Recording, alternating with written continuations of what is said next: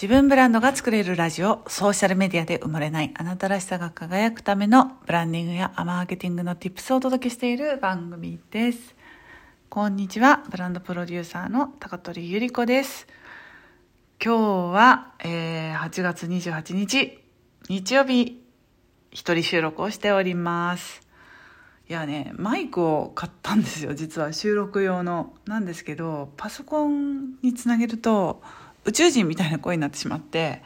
あれおかしいなと思っていろいろ試行錯誤しているうちにちょっとやり方がわからなくなってしまってただの飾りとなって置いてあるマイクでございます。今そのままね携帯につなげて携帯の音声で撮っております。はい。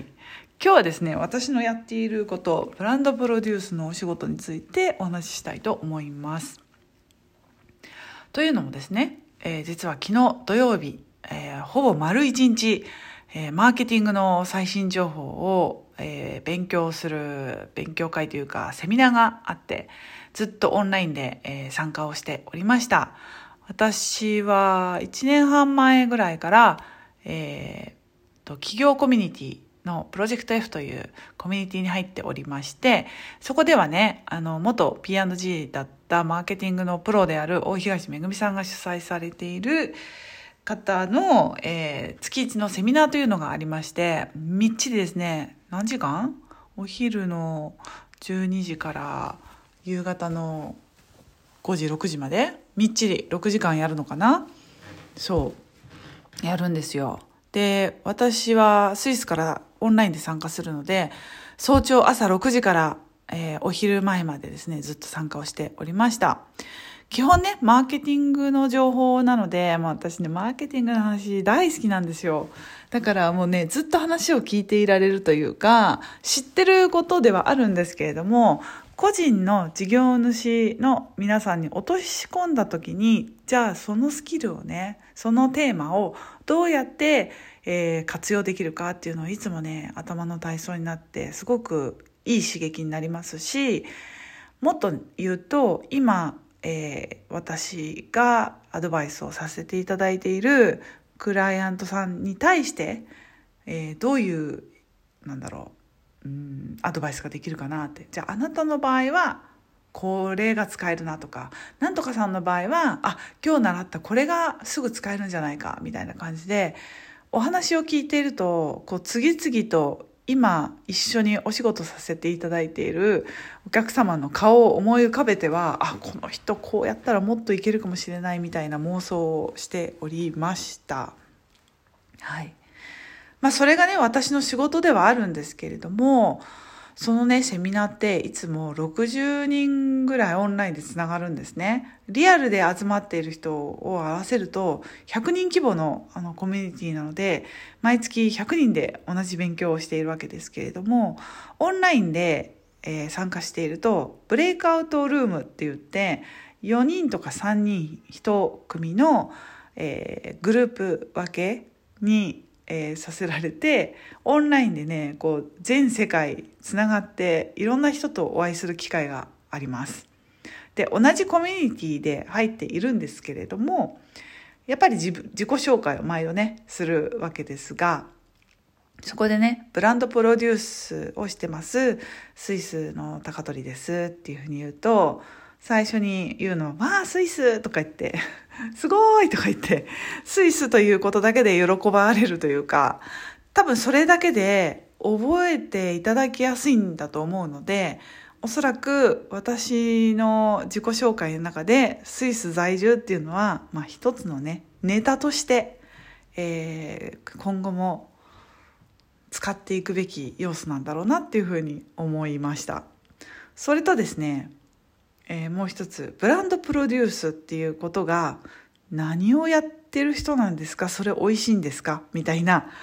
えー、反応が返ってくるんですね。でそれで毎度自分がやっている仕事の内容を説明するのに苦労しているわけですけれども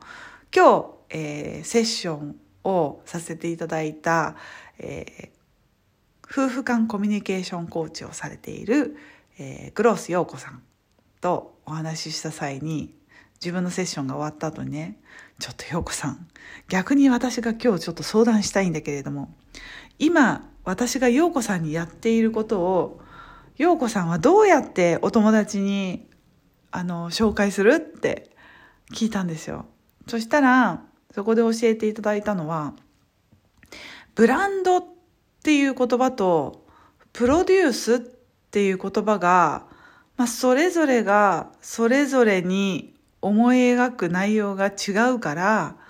きっと分かりにくいんじゃないかって言われて、なるほどね、と思ったんですね。例えば、プロデューサーっていうと、まあ、意味はわかるけれども、実際に何をやってる人か分かりにくい職業ですよね。例えば、NHK のプロデューサーっていう人もいて、まあそれってテレビの裏で仕掛けをしている人なので、実際に NHK を見ている私か、私たちからするとね、裏で何をやってるのかっていうのが想像しづらいですよね。あと、えー、例に挙げてくださったのが、こんまりの旦那さんの川原拓さんっていう方がいらっしゃって、あの、完全にこんまりを、あの、アメリカのね、ネットフリックスでも大ヒットさせて、世界のこんまりを作り上げた仕掛け人っていうふうに言われている、えー、匠さんっていう旦那さんなんですけれども、旦那さんもこんまりのプロデュースをされている方です。で、彼もプロデュースっていう名前で裏方で仕掛けている人なので、やっぱり何をしている人かって分かりにくいですよね。うん、っていう意味でプロデューサーっていう名前の人は、まあ、そもそも裏方で何をやってる人かわからない言葉なんだなっていうことで、まあ、一つ私の中でこう決着がついたというかあの裏で何かやってる人っていうふうに分かればいいかなっていうふうに思いました。でブランドっていう言葉もやっぱりこれはいろいろ誤解を、えー、生む言葉のようでやっぱりね高級ブランドを想定してしまう人がとても多いんですね。あのティファニーとかカルティエグッチルイ・ヴィトンみたいな。そういうことをブランドっていうふうに思い浮かんでしまう。だから私はなんか商品を作ってる人なんですかってあの聞かれたことも昨日はありました。なるほどねっていろんな人の反応を見ることで、あ、そういうふうに捉えられてるんだって客観的に見ながら、じゃあ自分は何をしてる人なのかなっていうふうに説明するのがいいのかをいつも模索しているわけですけれども、実際やっていることとしたら、えっ、ー、と、あの、コンセプトを、えー、分かりやすく伝える作るっていうことをやっているわけですがコンセプトも何っていうことに なるわけですよね。さてさてさて。でブランドっていうのはあの私が使っているブランドっていうのはあなたそのものがブランド。例えば私で言うと高取ゆり子という名前をブランドにしていく。そういう生き方があるよと。それを方法をお伝えしたり実際にこうしてくださいというご提案をして具体的な、えー、提案えー、例えばインスタではこういうことやってくださいとかブログではこういうこと書いてくださいってで何色でこんな雰囲気でいきましょうみたいなあなたらしさをブランドにしていくっていうことで例えばその陽子さんの例で言うと夫婦間コミュニケーションコーチといえば陽子さんみたいな風に思い出してもらいやすい存在として世界に認知をさせていくお手伝いをしているっていうことなんですがかるかな？伝わっているでしょうか？そうブランドはだからあなたの名前がブランドになるわけですね。例えば近藤まりえこんまりこれがブランドなわけですね。それと同じように高取ゆり子がブランドになりあなたの名前がブランドになっていくおそらくねこの流れっていうのはどんどんどんどん加速していくと思うんです。今あのテレビもみんな見なくなってオンラインで自分が好きな情報を自分で取りに行く時代になっているからこそオンラインでいかに個人名で活躍していくかっていうのがどんどん加速していくわけです。そのためにはねやっぱりね自分の名前で覚えてもらうものことっていう自分セルフプロデュースともよく聞くと思うんですけれどもこれがねできている人が活躍できる時代になっていくんだろうなって思います。なので今からね自分の名前自分をブランド化していくっていう作業はとっても大事なんだと思っているんです。伝わるかな？